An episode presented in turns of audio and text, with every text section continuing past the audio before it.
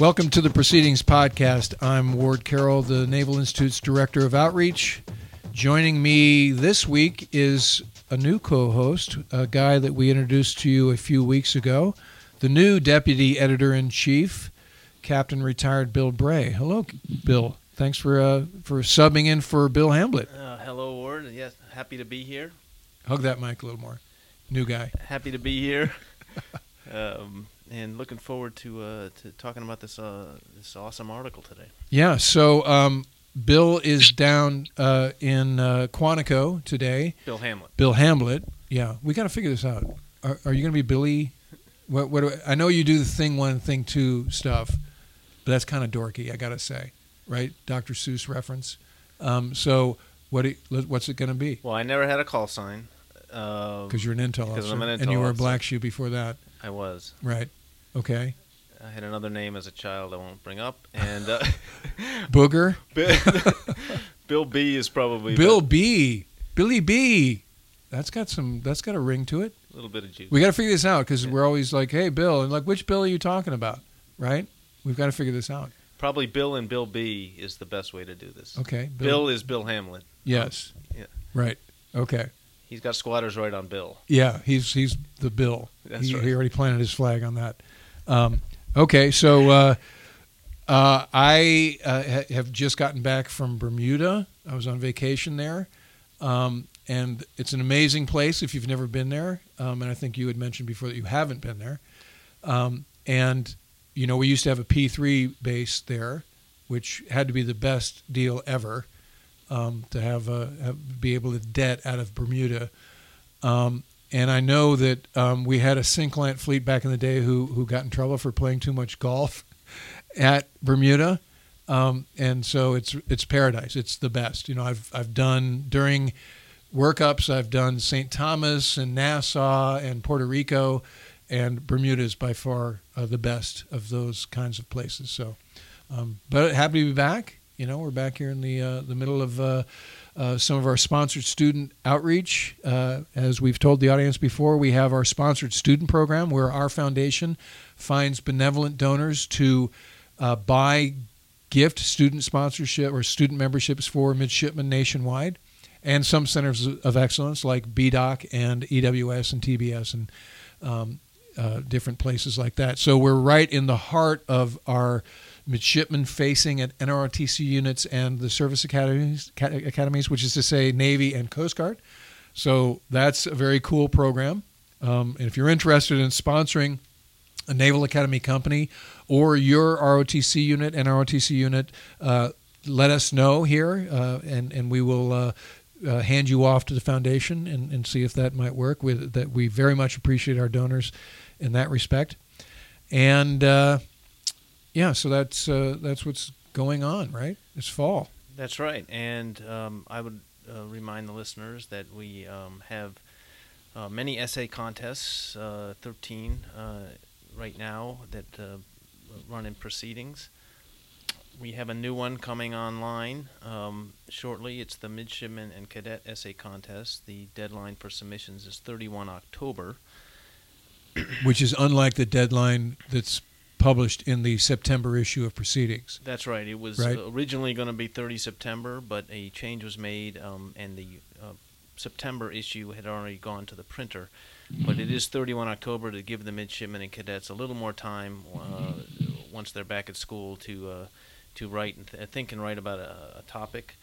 Um, and this these essay contests are the real deal. Not only do you get published in Proceedings, but there's a pretty substantial monetary Uh, award for being first, second, or third. That's right. Most of them have uh, uh, have sponsors, and uh, the um, Coast Guard essay contest, which ran uh, was d- done in the spring, um, placing third was a cadet Evan Touareg at the Coast Guard Academy, whose uh, essay will be published in the October issue, which will be out in a few days. Fantastic.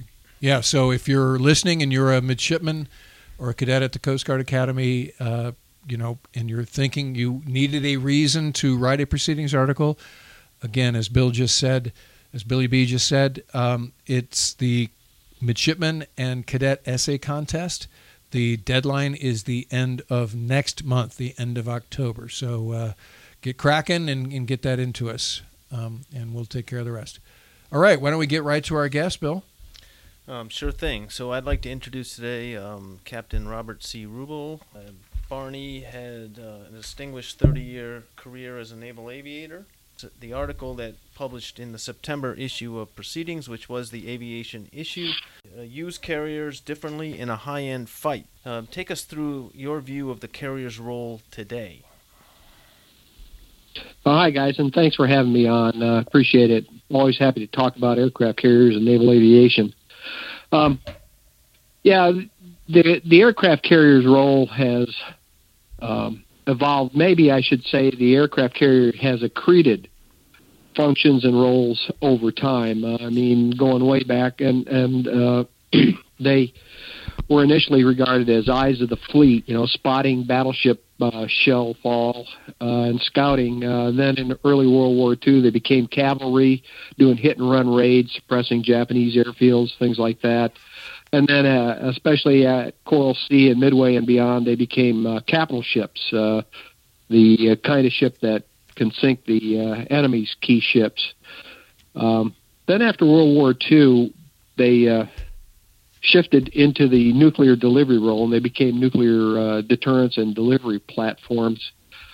Um, in Korea and Vietnam, they shifted again or accreted another role as an airfield at sea, which is where you, you have a base, they, they modlock, kind of sit like in uh, Yankee Station or Dixie Station off Vietnam and just uh, feed sorties into a, uh, into the fight ashore. And they've done that quite a bit. And then uh, they've been used extensively, uh, in the especially in the post-World War Two era, as I would call them geopolitical chess pieces. There's these uh, that's six doctrinal roles that the, the aircraft carrier has performed over the years. We're used to any anybody in the Navy now probably has not um, seen any use of them other than as an airfield and possibly a geopolitical chess piece, and that kind of seems what they are. But there, there's a lot more to them. There's a lot more history to them than that, and there's a lot more um, potential for them uh, than just those two roles. Um, what I'm uh, proposing is a kind of a return, uh, you know, back to the future type of thing where they adopt or readopt uh, a bit of the eyes of the fleet role, maybe in a in a updated high tech manner, uh, where they're supporting uh, distributed lethality forces, and they're supporting Um, information assets, airborne information assets like the M Q four Triton and the P eight uh, Poseidon, and maybe other stuff that, that is up in the air that will need to be uh, protected and, and supported.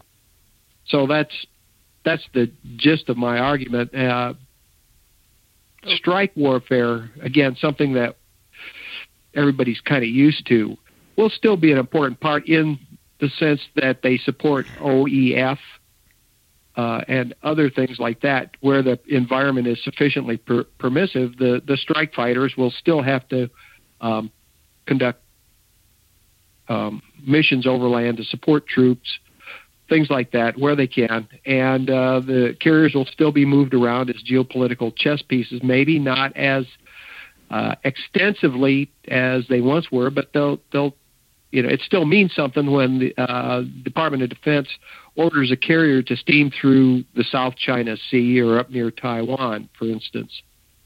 Uh, but in terms of high-end conflict, where we have to conduct uh, strikes against targets that are defended by modern systems like the S three hundred and uh, other other things like that, um, then that is increasingly become the, the province of missiles. Uh, where why I, I feel it necessary to argue this is that there is a school out there that advocates for the development of a uh, long-range, all-aspect stealth, penetrating uh, strike aircraft for the Navy. And, and you know, if you've read some of uh, some of the articles like uh, Jerry Hendricks has written about the decreasing uh, radius of combat radius of air wings over the years, and he's right. Um, the question is, should the Navy invest a lot of money uh, in the development of an all-aspect, long-range, uh, penetrating uh, stealth bomber, uh, kind of like the old A twelve? Uh, my position is no. Uh, that mission is all but obsolete, and in any case, the Air Force is performing it or developing a new meta- penetrating man bomber.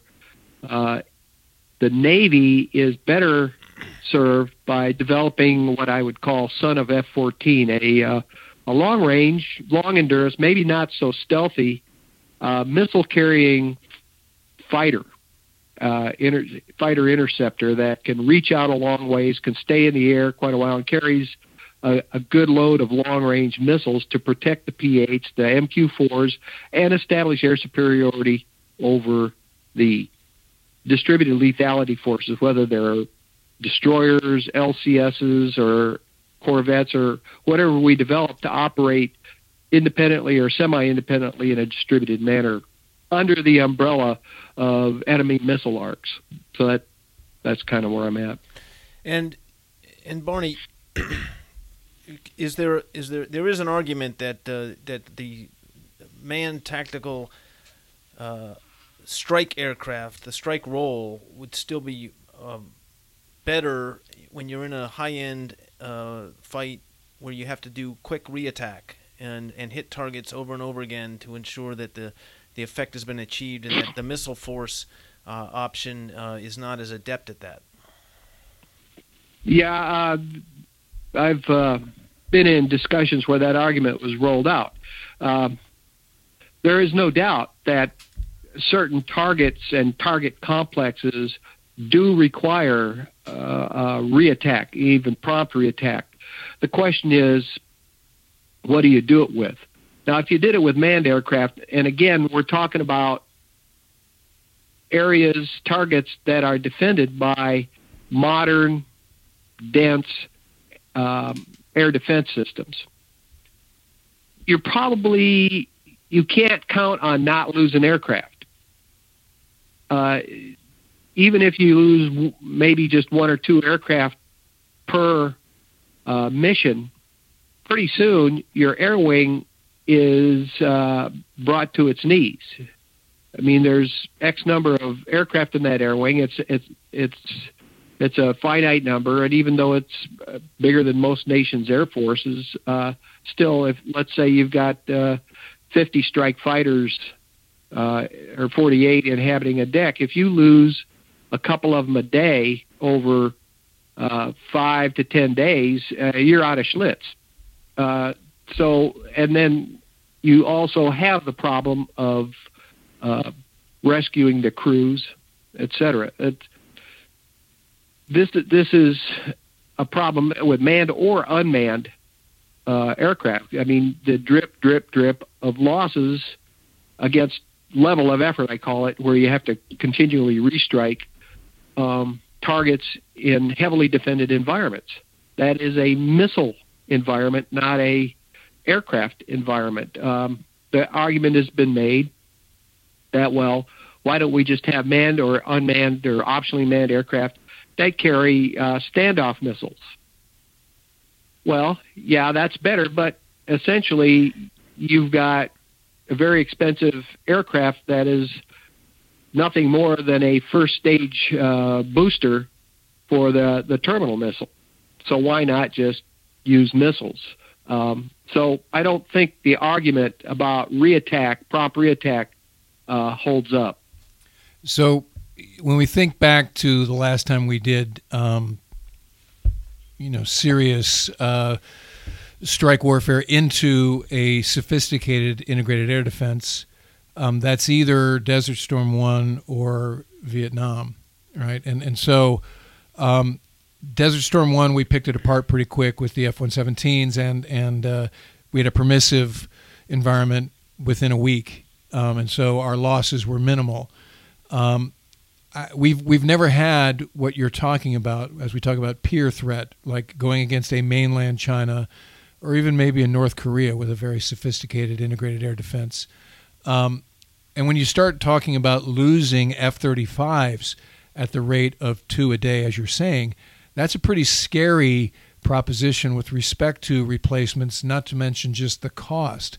Because as you know intimately, the F thirty-five's justification was survivability. You know, there's just, oh, it's stealth, so it would never be shot down. Um, and I don't know what P A A is for an F thirty-five squadron. Is it twelve, or how many how many air, airplanes in an F thirty-five squadron? I imagine they'll start with twelve, but yeah. So uh, it's it's it's it's the same as we have today, right? So like you're saying, if we're if we're in a uh, high threat environment where we're somehow they've cracked the code on on how to target stealth airplanes, um, then we, as you've said, run out of Schlitz in, in, in short order. And the thing that's an eye-opener there is, what's the replacement uh, uh, supply look like, you know? Um, and, and it's not, there aren't really many that that many airplanes uh, to replace those that are yeah. on the front line. They, they, right?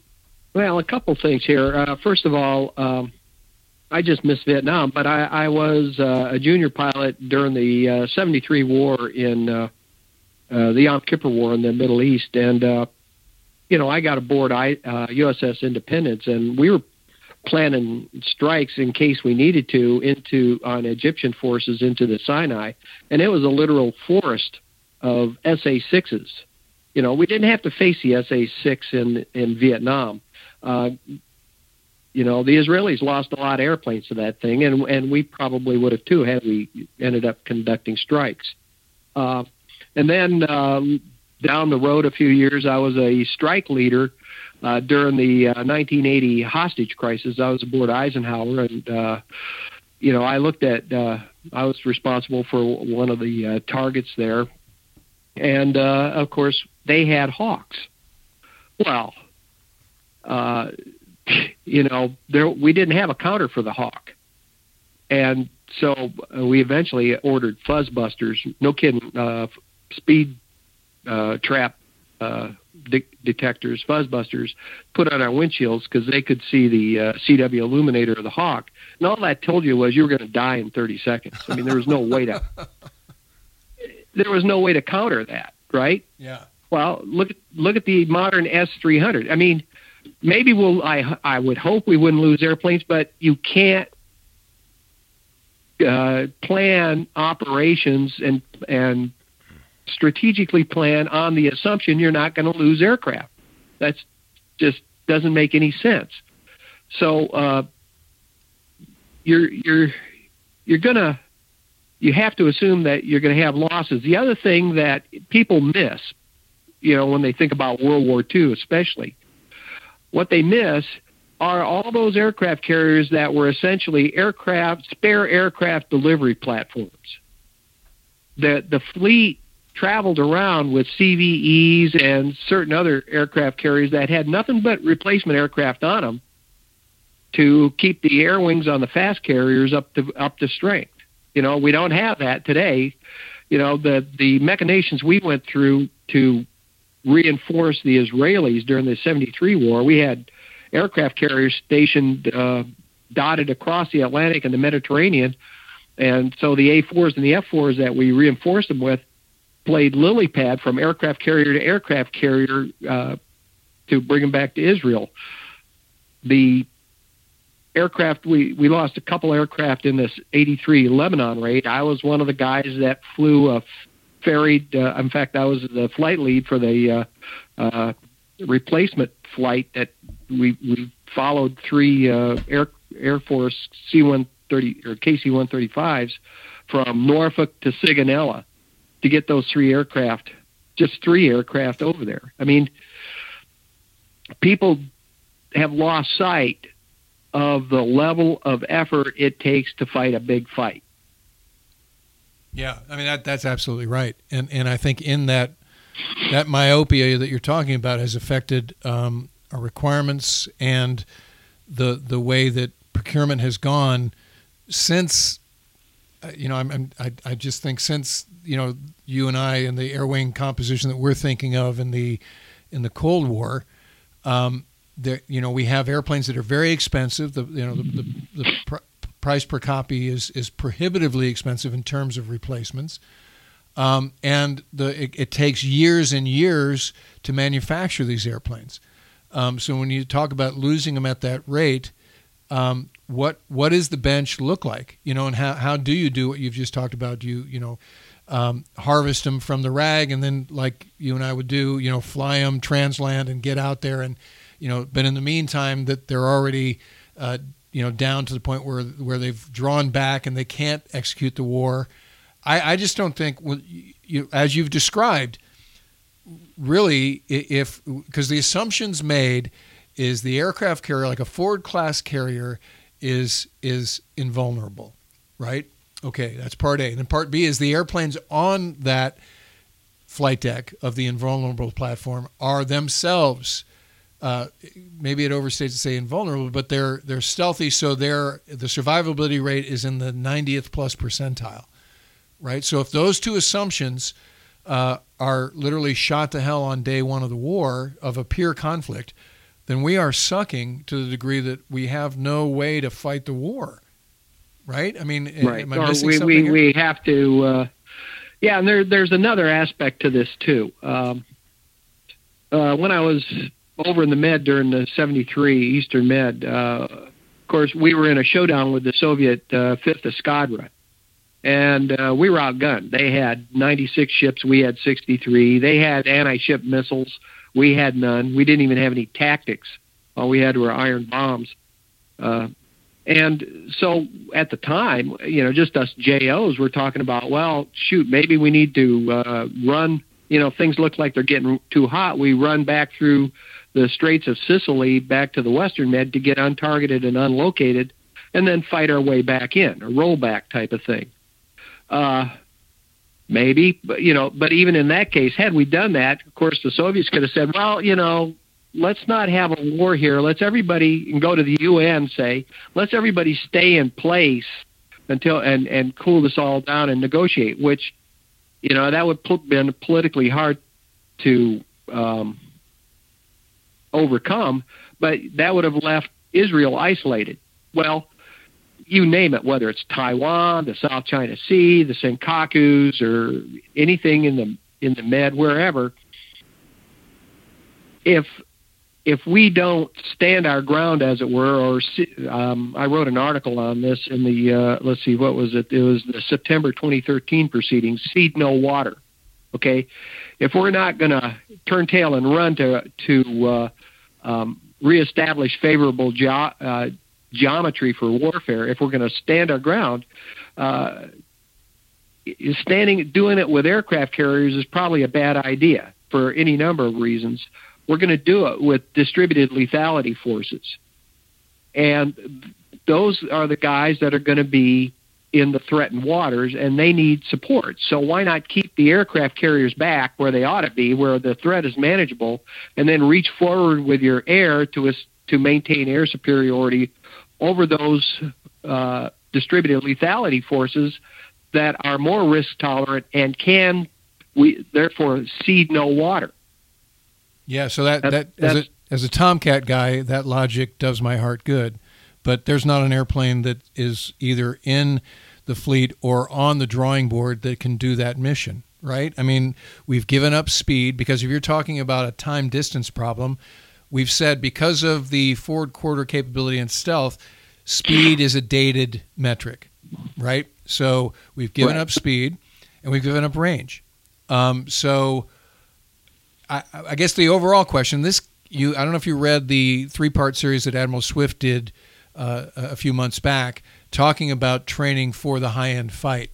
Um, and, well, and we did. Uh, he and I talked. Okay. So, so in your mind, are we training for this high-end fight in this way? As you talk about, you know, drop back and punt and these kinds of things, is is, is this in the mindset of of the warfighter at this time? Uh, well, it certainly was in Admiral Swift's mind, uh, and you know, he's he's a, a great American hero in my book. Um, But to the extent that Phil Davidson uh, carries on what Swift started, uh, we're getting there. You know, we're starting to get there. There's a lot more on a broad uh, basis to do, whether it's naval a- education and training or, uh, you know, getting the ethos that Swift instilled in Pac Fleet into now a Second Fleet, uh, maybe Fifth Fleet, but uh, it is kind of uh, a corporate culture. What does it mean to be a naval officer? What does it mean to be a sailor? Um, it, we're entering an age where, where that definition needs to be revisited. And uh, it, you know, uh, the Institute published a great book, uh, Tom Ho- T- uh, Trent Hone's uh, Learning War. Yes. I don't know if you've read it, but it, yes. but that is an outstanding. Yeah, we had book. Trent on the podcast a few weeks ago. Um, we've read it. It's, yeah. it's it's incredible. It's C N O's and top that, recommendation these days, by the way. Yep, and and he puts his Trent puts his finger on it. Um, it is. The Navy has to become a learning organization. The problem being, of course, that we're so busy that the the fleet is, unlike the fleet of eighteen ninety through nineteen forty-one, that wasn't saddled with comprehensive forward presence. Um The fleet of today is, and it's a small fleet, relatively speaking, and so trying to carve out not only time for uh, fleet battle experiments like Swift did, but to carve out time to learn uh, is uh, a real challenge for us, and I'm not quite sure how we're going to get there from here. Uh, but the Navy needs to become a learning organization, and that is a fundamentally different thing than we got right now. You also talk in the piece about, you know, given this argument you're making that the that the fundamental mission of the carrier needs to change in the high-end fight. Um, obviously, that's a mindset. It's a culture. Um, it will take training and different ways of thinking. Um, but it also there's some practical issues, and one and you point to in the article, you know, the, how many carriers do you need in that new mission in, in the future, and um, using the amphibious um, uh, carriers in a different way to to also meet this sort of uh, support the missile-centric forces uh, mission. Uh, can you elaborate on that just a little bit? You know who Wayne Hughes is. He's a legend in the Navy, and uh, he's out at the P G school. Wayne and I have been uh, uh, had a mutual admiration society going on for decades, uh, and we've worked together at time, from time to time. Um, but we differ Uh, a bit on uh, the value of large versus small carriers. Um, over the years, I've been a the advocate of the, of the big carrier, bigger the better. Um, just if you if you look at what it takes to fight a flight deck, um, and the amount of sorties you can put in the air and the flexibility of the deck, uh, in my view, there's you know the minimum size is a Nimitz class. Um, on the other hand, you know, they've, we've kind of priced ourselves almost out of the uh, out of the um, arena there with uh, Ford, um, and so we have to look into uh, the viability and utility of smaller carriers. Now, in World War Two, of course, if you look at the composition of the uh, carrier groups, the Task Force thirty-eight, Task Group thirty-eight. Point one, point two, et cetera, you'll see that they they'd have two fast carriers and a couple light carriers, um, co- constituting that task force along with the other kinds of ships. Um, the light car- the Navy opposed the uh, development of light carriers, which were based on cruiser hulls, uh, but Congress forced the Navy to ex- build the the light carriers, the Independence class, and uh, the reason was they were available. The Navy needed decks fast, and so this is a way to get decks fast. Um, so if you look at today, how do we get decks fast? Well, they're called L H As, uh, combined with the F thirty-five B. Now, the Marines will fight that tooth and nail, but there is a source of a good uh, eight to ten uh, kind of C V Ls. And they could. The, the F thirty-five changes things. As much as people don't like it, isn't, and yes, it costs too much, but its electronic uh, capabilities, uh, you know, compensate for that a bit. And uh, so I think a, a C L H J uh, packing uh, a full complement of F thirty-fives would be a very interesting com- complement to a Uh, uh, Nimitz or Ford class, especially if the Nimitz or Ford class had A, the unmanned tanker, which is coming, so you got range, you got tanking ability, and B, if we developed a long-range uh, son of F fourteen fighter, uh, that complement would uh, be a very useful thing in uh, fighting the information war. Uh, you know, uh, going in a bit different direction, Admiral Sobrowski, who I worked for at the both as a C A G and at the War College, uh, had this saying that you fight for information first. Um, and I agree with that. And you look at World War Two, especially the, the battles uh, the, around uh, Guadalcanal, uh, it was he who could gain and utilize information first would, would win those battles, and I don't think anything's going to change. And so the air wing can be a powerful tool for winning, uh, for fighting for information, um, whether generating information through the F thirty-five, whether it's targeting or whatever, or not violating the principle of security for our info forces, for the Tritons, for the P eights, and for other info Uh, sensors and stuff. Um, the air wing can be a, a powerful thing for that. It has to operate continuously. I mean, we can gang our carriers together, uh, two and three and four, uh, into task multi-carrier task forces. But if you look at it, we the area that we would have to establish air superiority, air superiority over is huge, and so we're going to have to distribute our aircraft carriers too, and but they need a consort so that you can keep aircraft in the air twenty-four seven for indefinite periods. And that's where I think the L H As as acting as C V Ls uh, really come into play. So what what's your uh, your temperature with respect to if the bubble went up in a pier fight today, uh, would we would we be ready? Uh, my my answer is uh, I don't know. I, I think that we we the U S Navy still retains uh, significant advantages over the P LAN, um, but I think the P LAN is advanced to the point where it they could make it ugly, I guess is the best way to say it. Um, We it wouldn't be a, a Desert Storm type thing where we're just beating up on uh, a uh, incompetent opponent. Uh, they've gained competency. They've got a lot of missiles, and uh, you can shoot down some, you can decoy some, you know, you can do counter targeting, all that. But when they have that many, uh, some of those things are going to get through, and uh, we we got to figure out what to do. A You know, and this is a whole nother discussion about um, reloading uh, V L S at sea and stuff, but we have to be able to uh, fight continuously for some indefinite amount of time. We, it's, it isn't going to be a hit and run thing.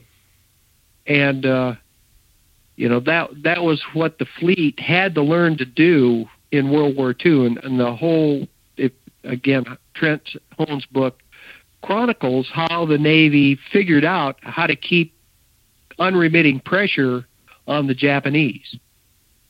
Uh, right now, uh, we're in the position of the Navy in nineteen forty-two, uh, be- before we were able to do that. I mean, we can win battles, like at whether it's Coral Sea or Midway or, or whatever, but we're not in a position to win a war Uh, by keeping unremitted, unremitting pressure on the enemy. But to just remind the audience what Trent was saying during that show and, and the point of that book is the perception that we got our act together with respect to innovation happened at Pearl Harbor is flawed, right? This is his point. The framework for innovation was created by the insurgents at the turn of the century. So if we talk about long lead, you've already said in the show that we're, we're maybe a little bit deficit with respect to uh, per, you know, warfighter critical thinking skills and innovation at the unit level. Um, so again, at the schoolhouse and the stuff that you teach, uh, you know, at, at the War College and other centers of excellence, how are you feeling about the, the Navy's identifying this as a problem and, and addressing it in a meaningful way? Well, I I, I believe the C N O gets it, um, and I think uh, that feeling is generally shared by the three and four stars, but um, it's, I think that among the deficits that we have, I mean, there's there's all kinds of institutional inertia that uh, makes it hard to transition from a uh, peacetime policing Navy, which is what we are, have been, and people can say war fighters, but no, we're a peacetime policing Navy, into a, a no kidding warfighting Navy. Um, a lot of things have to change. One of the things I'm working on, uh, another article, is, is advocating for the reintroduction of true two-sided wargaming, not only into the War College curriculum, but as a, a kind of steady intellectual diet in both uh, fleet experiments and uh, training exercises in general. Uh, uh, if you if you look on the SimSec website, uh, Dmitry Filipov, I don't know if you know who he is, yes. uh, on SimSec, he's written a, uh, a series of good articles on uh, the, how the Navy forgot to fight. And though, though, that really should be required reading it for everybody. But uh, we have, and it, you know, it's not a matter of courage or, or intelligence or, you know, uh, smart officers, willingness, et cetera. There's a whole bunch of institutional um, values, ethos, procedures, et cetera, that have to change to really uh, turn the fleet into a, a fighting machine again. Well, the article is titled Use Carriers Differently in a High-End Fight. It's in the September issue of Proceedings magazine. The author is Captain Robert C. Rubel, call sign Barney. Uh, Barney, thanks for the time with us, and uh, hopefully we'll see your name as a byline in a near future issue of Proceedings. Uh, and thanks for coming by the podcast today. Yep, thank you very much. Yeah, let me let me uh, let me just uh, thank the Naval Institute for its work. I mean, I. You can see even from Hone's book, for any kind of naval history of the U S Navy you read, uh, the influence of the Naval Institute as a forum for di- professional discussion uh, can't be overstated. So uh, thank you, you guys, keeping those fires burning. Well, th- thank you for that, those great words. Uh, and as we say here when we end each show, victory begins at the U S Naval Institute. We'll see you next time.